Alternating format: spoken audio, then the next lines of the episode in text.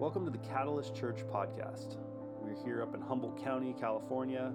We're glad you're with us. We hope that you're blessed and that you find peace and grace in the Word of God today.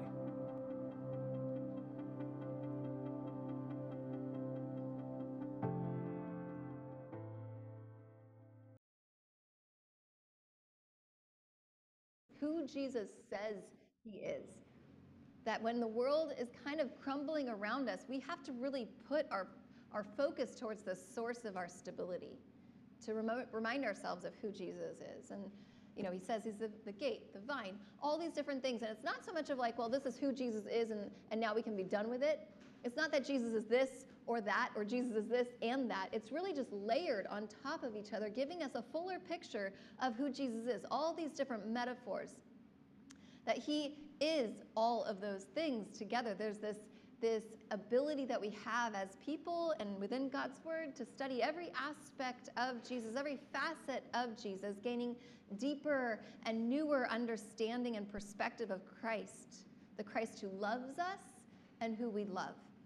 And I believe all of these metaphors that we look in through the Bible, it shows us the mystery of knowing that there's a mystery in knowing Christ. There's this endless knowability, this, this continuation of seeking after Jesus and knowing him even more fuller, this everlasting insight that expands, doesn't contract, contract it expands as we walk with the Lord on this side of eternity, as we fall more in love with Jesus. And one of the most powerful images that I believe is so, so powerful is the image of Jesus being the Good Shepherd. And this is what we're going to look at today the, the, this image of where Jesus describes himself as the Good Shepherd. So um, Jesus is in John chapter 10. Uh, you can look really quick in verse 11 with your Bibles, or it might be on the screen. I can't remember. Did I give it to you, Jay? Look at that. Awesome. So he says in verse 11, or actually in verse 14. Is that verse 14? Let's do verse 14. It says on the, in the beginning, the, the middle part, I am the good shepherd, he says. I know my sheep, and my sheep know me. Just as the Father knows me, and I know the Father, and I lay down my life for the sheep. I have other sheep that are not of this sheep pen. I must bring them also. They too will listen to my voice, and there shall be one flock and one shepherd. The reason my Father loves me is that I lay down my life only to take it up again. No one takes it from me, but I lay it down on my own accord. I have authority to lay it down and authority to take it up again. This command I received from my Father. So, this, this imagery that we get of Jesus being a good shepherd, there is a lot of imagery like this in the Old Testament. Throughout the whole Old Testament, really, Jesus or God describes God's self as a good shepherd. The prophets speak of this. Um, one of the most famous passages would be Psalm 23 The Lord is my shepherd, I shall not want. It's a very familiar passage to most of us. But why this shepherding imagery? I think we've like definitely romanticized this career path for people back in the day. Like, wow, it must have been really great if you were a shepherd. Uh, we've made it into some sort of like biblical worth of a career path. But shepherds weren't necessarily known for their brilliant minds or their CEO style skills or their like impressive 401k. like, it was blue collar work. It was hard work. It was work that was done on the outside of society because if you were a shepherd, you would be considered ceremonially, religiously unclean, meaning that you couldn't go to the temple to worship God until you went through these religious washing ceremonies to remove any of the impurities that you got while you were working with the sheep. It was dangerous work. It was not safe or prestigious, totally unpredictable. It was like, it was kind of this, this really hard work with, or it, it, was, sorry, lowly work with high effort. So it's like you're kind of just doing, you, you, you, don't, you aren't really talked about much at a di- dinner party, or you're not the, the subject of people wanting to get to know you, but yet you had so much energy and effort that you'd had to put into it. And you couldn't sleep on the job in this work. It, for Jesus to use this language of him being the good shepherd, though, even though he wasn't equating himself to an actual shepherd, it was him equating himself to God. So that would have been very interesting for those people that were listening to him saying that he is a good shepherd. All throughout the Hebrew Bible, the writers and the prophets would write about God using this imagery and this metaphor of God being a shepherd of God's flock, which would be Israel. And this language really fits God perfectly if you think about it, because a shepherd has to be trustworthy and reliable. They have to be honest. Uh, they must spend enough time with their sheep so the sheep are familiar with the shepherd's voice and can trust the shepherd's voice. They are attentive and focused, and they have the sheep's best interest in the forefront of their minds. They're constantly concerned for the sheep's safety and health and care and well being. And a shepherd guides the sheep, and the sheep follow. Now, I've heard like so many sermons throughout my life where people will talk, pastors will talk about the sheep because they're like the dumbest animals ever and they're going to follow anything off of a cliff. And that's why God calls us sheep because we're just like these dumb animals. I don't think that that is the case. I mean, sure, they're dumb and we're dumb too. I get it. Yeah, we get it. But really, I don't think that the shepherd metaphor is there used there to show that we're dumb. I think it's because it shows us that we can trust the shepherd. That is the metaphor that is used here. It shows complete trust and dependence on the shepherd, that, that the sheep are fully dependent on the shepherd. They can rely on the shepherd to lead them where they need to go. These, this language isn't so much about the sheep as much as, as, as it is about the shepherd. And if we focus on the sheep, we're focusing on the wrong thing. We get to focus on the shepherd, and then that defines the sheep through the shepherd. No matter what comes their way, no matter what comes the sheep's way, they can trust. There's this restful trust built into the sheep that allows them to live in calm dependence right now because their shepherd is with them immediately. And, and Jesus says how, how the sheep, how he, he knows his sheep and the sheep know him. So, this language that we have just read right here in the beginning of John chapter 10 Jesus comes back to. And it's not immediately, we don't know how long it is from him saying that he's the good shepherd to this next conversation that he has with people. Some people think it's been like a few weeks. But regardless, it's very connected. So I think it's important for us to ground ourselves in Jesus as the good shepherd before we read today's passage, which is where we're going to kind of stick ourselves in. Any thoughts so far? Anything coming up? Anybody spent much time with sheep?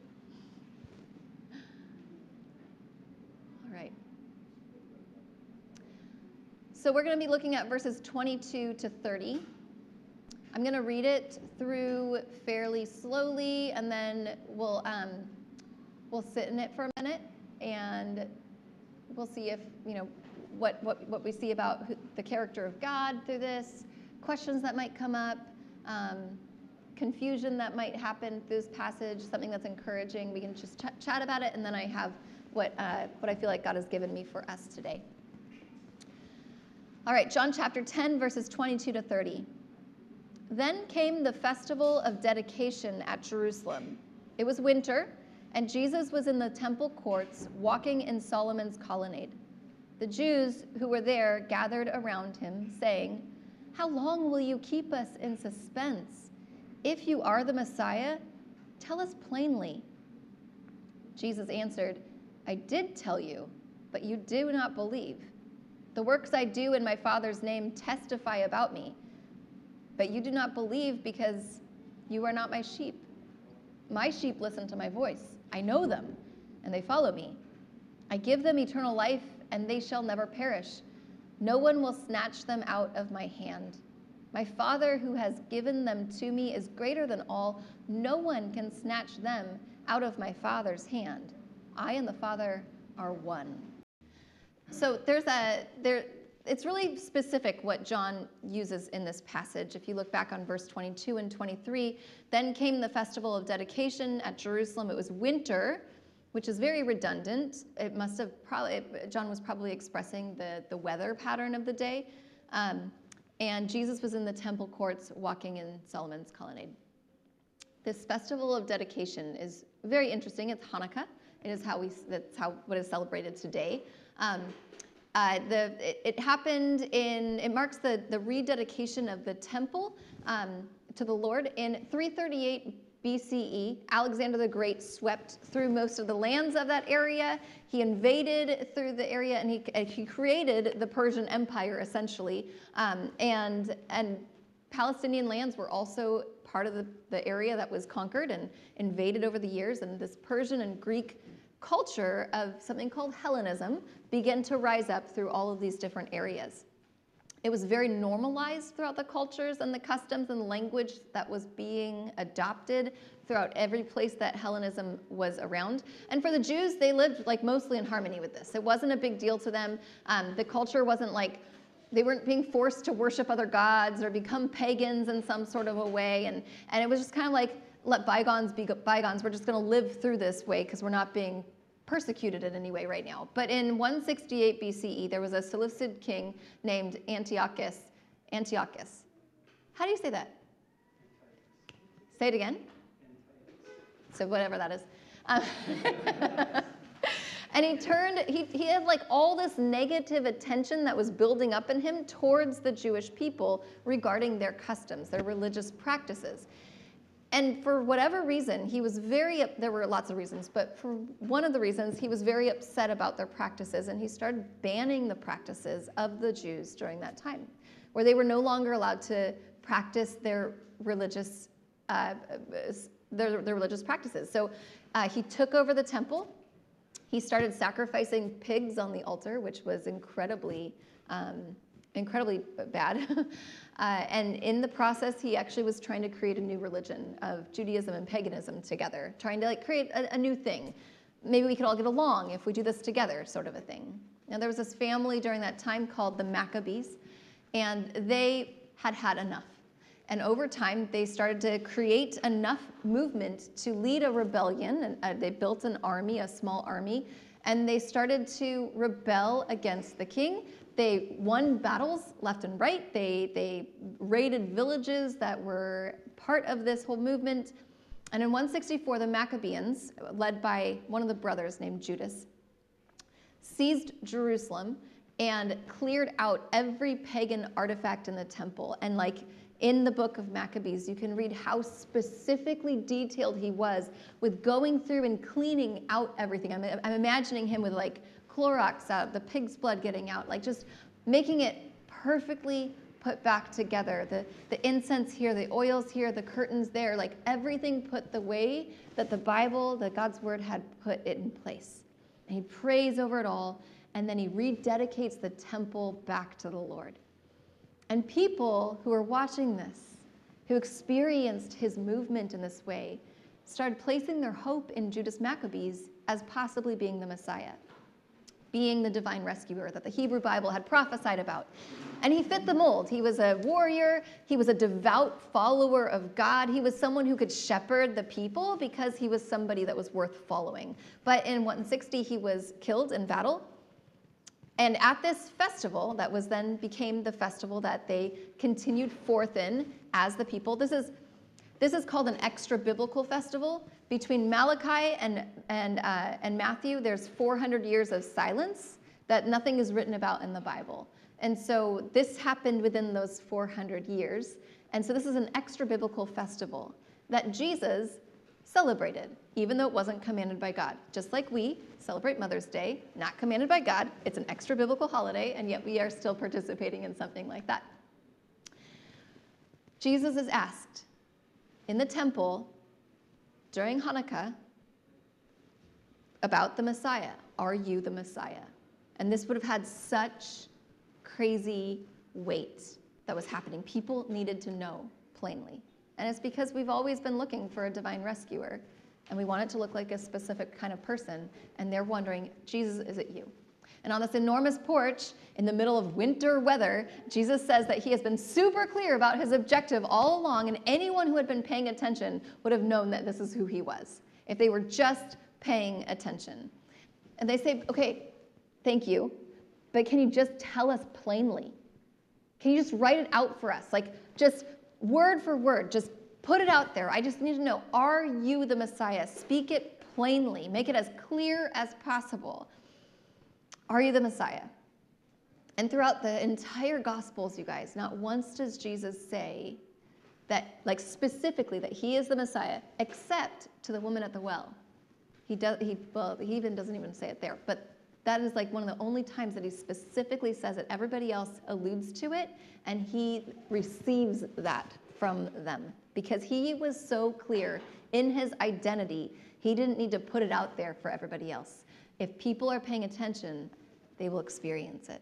Because Jesus isn't somebody who coerces people, Jesus isn't trying to convince us or make a case listing out all the things that way you might possibly believe and follow. Jesus lived out the kingdom of God and then invited people to follow him because he knew that he was compelling enough. His whole objective was to bring forth the Father into the world, to make the Father known. He was compelling enough for people to follow him. Now, you guys, the word follow is really been co-opted here in a lot of ways. In, in our life, we, we have been having to redefine the word follow because we live in an Instagram culture in many ways. And like the word follow has to do with how successful you are as an Instagrammer, how influential you are. And so we kind of place um, like, uh, and we, we try to figure out, is somebody actually worth my time and effort based on how many followers they have? But there are many people in our lives that we might be following, that we might be influenced by, that actually has nothing good to bring to us. We don't actually see their real lives, and even the things they post aren't necessarily things of value. But yet we are so influenced by how many people follow them, believing that they have something to say because of the amount of people they have on that list. This is not what Jesus was doing here. Jesus was not trying to influence people to follow him because he has he was like doing this cool thing. Jesus knew that he had the words to eternal life and the truth of eternal life, and anybody who said yes would experience that alongside of him. And he, as the good shepherd, he knew that his life was worth following. And he was confident that whoever would follow him would find rest in him. Like if they believed that he was the good shepherd, they would be made to lie down in green pastures and beside quiet waters, and their souls would be restored and refreshed. At one point in uh, John chapter 6, and you're welcome to turn with me if you want, but uh, in John chapter 6, Jesus is teaching this like really crazy sermon, this message, and they're just, people are like leaving him. It's, it's like if, if, your, if your person that you're following on Instagram is saying something totally off the wall, and you're like, whoa, I thought this was one person. I can't follow this person anymore. Like Jesus was saying some crazy, crazy stuff. And people are just like, I, I'm bouncing out. I can't do this. And he turns to his disciples and he says, uh, John 6. Yeah. Um, 67 and 68. So Jesus asks the 12, You do not want to leave too, do you? Because it says, From this time on, many of his disciples turned back and no longer followed him. And Simon Peter in verse 68 says, Lord, to whom shall we go? You have the words of eternal life. We have come to believe and to know that you are the Holy One of God. Man, I mean, how many times, like, I know for my, myself in my own life, there have been so many areas of wondering what God is doing, or why am I going through this difficult thing, or what do I believe about God, or this, this whole area of my faith just feels like it's crumbling apart, or what do I do about this or that? And yet I'm so compelled by Jesus Christ that I just cannot do anything but continue to follow him. He's so beautiful. He compels me every single day. And there are lots of things, lots of voices that compete for my attention, but it is the voice of Christ is where I find life. And that is enough for me to continue forth, just like Peter said. So, what does it mean to know Jesus? Because that's a, that's a big thing to, to wonder, to um, to come to believe that Jesus is our divine rescuer and know him. I think knowing Jesus looks like a couple of things. I think first, um, knowing Jesus means I know that I am known. Knowing Jesus knows means that I know that I am known, that I'm known and loved and pursued by Christ more than I know and love and pursue myself. And, and that Jesus knows me and knows my voice and knows my personhood more than my friendships, even my spouse, knows me better than I know myself. And every time I think of that, I think like, gosh, if, if these people, if they knew, if Jason knew, if, if they knew what these things that I struggle with are this part of my life, then they would leave me. Jesus knows that. And I'm still in his hand. And that is insane to me and such an act of grace. That's what it means to be known by Jesus. It means that I receive the fact that I am known. and still beloved. And I also think that knowing Christ means knowing his word, like being in God's word and learning his ways and imitating what he did. We follow after Christ's leading, and following after Christ's leading looks like living like he lived in a lot of ways. His whole mission was to reveal the Father's heart for humanity, and that looked like undoing sin's hold on humanity. And sin is a big churchy word, I get it, but y'all know, we all know what sin is like. We all know what it does to us and what it does to our society. Like sin makes us see that this skin color is better than that skin color. That, that is sin. Sin distorts our perspective and makes us believe that it's our right to steal land, it's our right to steal a job or to steal a person. Sin damages the image of God that causes by causing women to hate their bodies and men to take their bodies. Sin allows hate and greed and violence and pride to dominate and distort the way that we see the world and the way that we interact with each other. And Jesus saw how sin made some take more while others starved. So, what does it mean to then follow Jesus? I mean, I think it looks like looks like this. It looks like coming together. Um, when you think about like a sheep in a sheepfold, that sheep is not by itself. There's always multiple sheep. We're meant to do life together. We're meant to to follow Jesus through prayer and through fellowship and, and through knowing each other and, and through caring for the oppressed, fighting for justice. I think following Jesus looks like radical inclusion. It looks like speaking out against harmful sin in the world. That's all part of what it looks like to follow Jesus. And I know that each of us follow him in the ways that God has equipped us to do so, but we're meant to do it together. And these sorts of passages, I know that as Americans, we have been discipled to see ourselves as individuals first. That we are like so focused on my own personal preferences, my own individual path, that even when we're in a church, we're very individualistically focused. But these were not written to individuals, they were written to a community. We're meant to really do life together in a way that is so difficult for us to, it's so hard. It is so, so, so hard. And I'm acknowledging that. It is so hard to do life together as individuals sometimes. But I think it's the way that we've been created to live. It says here, uh, let's go back to the passage in, let's go to verse 27. Jesus says, My sheep listen to my voice. I know them and they follow me. I give them eternal life and they shall never perish. No one will snatch them out of my hand. My Father who has given them to me is greater than all no one can snatch them out of my Father's hand. I and the Father are one. So I want to look at really quick this this like experience of eternal life because a lot of times eternal life has some baggage with us in some ways. Um, according to Jesus, eternal life wasn't some sort of ticket to heaven where this earth becomes a waiting room where there's like this eternal reward at the end of our lives.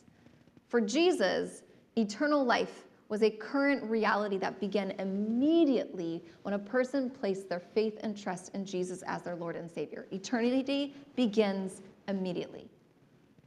Eternal life is, with heaven, is a sense of now and a sense of not yet. It is a current reality and a future reality, all happening in the same time. It, it reveals a connection to God immediately it reveals uh, a hope to come that is experienced immediately. For Jesus, salvation began immediately, it begins now. So when you are saved through Jesus Christ, you're also being saved every day. It's not just like this one time thing that, you know, I said the sinner's prayer, I asked Jesus into my heart, which that language isn't even in the Bible, but yet there's like this, there is a start point. We all have, make a decision to follow Jesus. But every day we are making that same decision to follow Jesus. It is an everyday saved and being saved. And this truth means that there are daily implications to how we live out our lives as followers of Jesus. And as people who are in Jesus and who follow our Good Shepherd, we take our cues from Jesus. We look to him to guide us. We, we seek the Holy Spirit's guidance. And honestly, Jesus sets the pace for us on this side of eternity. that Jesus, as the Good Shepherd, sets the pace for us. I was, a few years ago, I was, um, I signed up to do a free class at a CrossFit gym in Arcata. I don't know, have, do you guys, have you guys ever done CrossFit? It's wild. People are real big. They're like flipping tires and shimming up ropes and like, I mean, it is like a whole thing. It's, it's, it's its own sort of church, I think. But maybe cult, I don't know. But I, I went to this class because I was like, this looks really interesting and it's a free class. I'm gonna give it a try. So I walk into this building over by um, Redwood, Redwood Brewing Company, right? Or what is it called? Redwood Curtain, thank you. So I walk into this building and, and I'm like kind of stretching and checking it out. What am I going to do here? And this instructor comes in, he like greets everybody and um, sign a waiver, and then and then he like puts this this list of what we're going to do for the day on this board, and it's a 400 meter run through the Arcata Marsh, and then you come back to the building and you do 40 squats, and then 30 Russian twists, and 20 push-ups, and 10 burpees. I'm like, okay, I got this. This is gonna be great. This is gonna be so good. And, and I was, you know, the new person. I wanted to prove myself. And, and it seemed, I mean, it really did seem like a competition. Everybody seemed like, I'm gonna go against you and you and you instead of just being like, I'm gonna do the best for myself. So I took off running. And I, and I came in second to the building after that run because I'm kind of a runner and I was just like feeling really good. I'm like busting through these, these exercises, like squatting like as fast as I could. I was doing really well. And I'm like at the end, we're finishing up. I am like catching my breath. I feel like I'm gonna throw up because I am just totally spent. And the trainer is like, "Great job, you guys! Three more rounds to go. Let's go!" I'm like, I'm like, "What? Oh my gosh!" And I had to really slow down, of course, and I made it through the three rounds. But it was really, really, really hard because I put all my effort out the gate right away, and I didn't realize I needed to pace myself to get through the entire thing. And I use this example because I think sometimes it's really, it can feel overwhelming and really exhausting to do all the good things that come about with following our Good Shepherd. Jesus has designed us to live in a certain way, not just obeying him in our daily lives, like making sure that we're being kind to our, the people that we love and, and caring for the people in our midst, but like there's big things happening in this world all the time, and it can feel overwhelming. It can feel exhausting to have this compassion fatigue is what it's called oftentimes that we have so much that we're caring for all the time. And we're meant to pace ourselves as we follow the good shepherd. We can't do it all. We can't hold it all. Can't even pray for it all. You try to pray for it all and, and you'll never get off of your knees. You'll be praying all the time because prayers are endless. The needs are endless so I wonder what it looks like as people of God to follow our Good Shepherd at the pace that Jesus is leading us in, at the ways that we're able to do what we're able to do, in the ways that God has designed us and equipped us to do that. As individuals, yes, but as a church. I think sometimes churches go at a pace that is unsustainable, that they can't keep up with, or they slow down and they just die. What is the pace that Jesus is inviting us into as people? Jay? We, um, are you saying that like we are called, oh, I think that we're not called to do the shepherd's work. Like the shepherd does the shepherd's work. That's right. And then, but we have our own space. Yeah. And, and part of, I think, following is that knowing the shepherd's doing the shepherd's work. Yeah. And we don't have to do all of that. Yeah. Like, but we're called to participate, but just in a way that's not the shepherd. Yeah, we are not the divine rescuer in a person's story. We are not the divine rescuer in a person's story, even our own story. Absolutely, that's good. Thanks for that. The, part of that, it, with this compassion fatigue sort of a thing, and, and being a people of prayer, because I think part of the knowing comes from actually being people who are in prayer with Jesus and conversation, is that Sometimes there's only specific things that Jesus is calling you to pray for and to trust that God's got this and other people are praying for the things that you aren't meant to be putting your effort and energy towards. If, if you're meant to be praying for uh, a family that's going through a really difficult time, then that's what you're supposed to pray for. And then you are also trusting that there's a different disciple who's praying for the Ukrainians right now. And your focus is on this family, praying for this family, meeting their needs, showing up in those areas that they need your help. Like if, if maybe your friend has aggressive cancer and that is what God wants you to focus all of your prayer and energy and care for on your friend with aggressive cancer and trusting that somebody else, another disciple, and God Himself is actually caring for racial justice and fighting for tri- tribal rights. Like somebody else has that because right now you've got this. God's got it all too. But you know, your own kids' anxiety or depression might be the thing that God wants you to, Jesus wants you to, to hold for and care for right now. And and the energy that you have for this person, for these kids, is what you need to put your energy towards. And you have to trust that there's another disciple, another group of people that are actually becoming foster parents and working with foster kids right now. And that's not your job. That's not what you're supposed to put your effort towards. And so, being in the pace of Jesus as a good shepherd, it's recognizing where is God calling me to be prayerful towards, to be mindful towards, and to work towards. Instead of seeing all these things that I'll never be able to do any kind of good and change anything, where is God wanting me to put my energy right now? And, and, and how can I step into that knowing that Jesus is with me all along?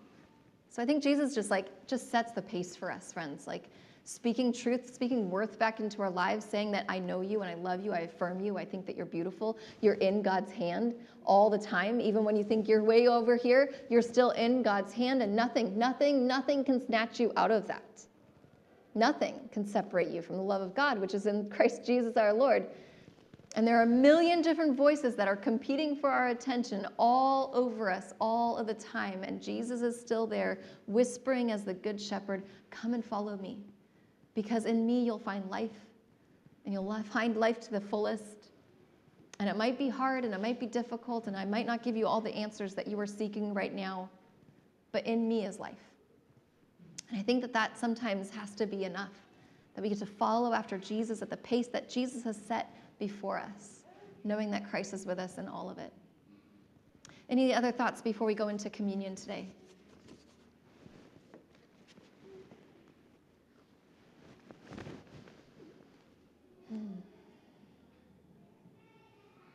All right, friends. Part of um, one of the things that we do every week here is, is celebrating the Lord's Supper through communion. We uh, have bread that represents Christ's body broken for us, and we have juice that represents his blood shed on the cross for the forgiveness of all things, all the ways that. Um, that we have been keeping unsustainable paces in our lives, all the ways that we think that we're the Savior in somebody's story, all the ways that we put ourselves first, and Jesus says, Nah, come back here, come back to me, come back to me, come back to me.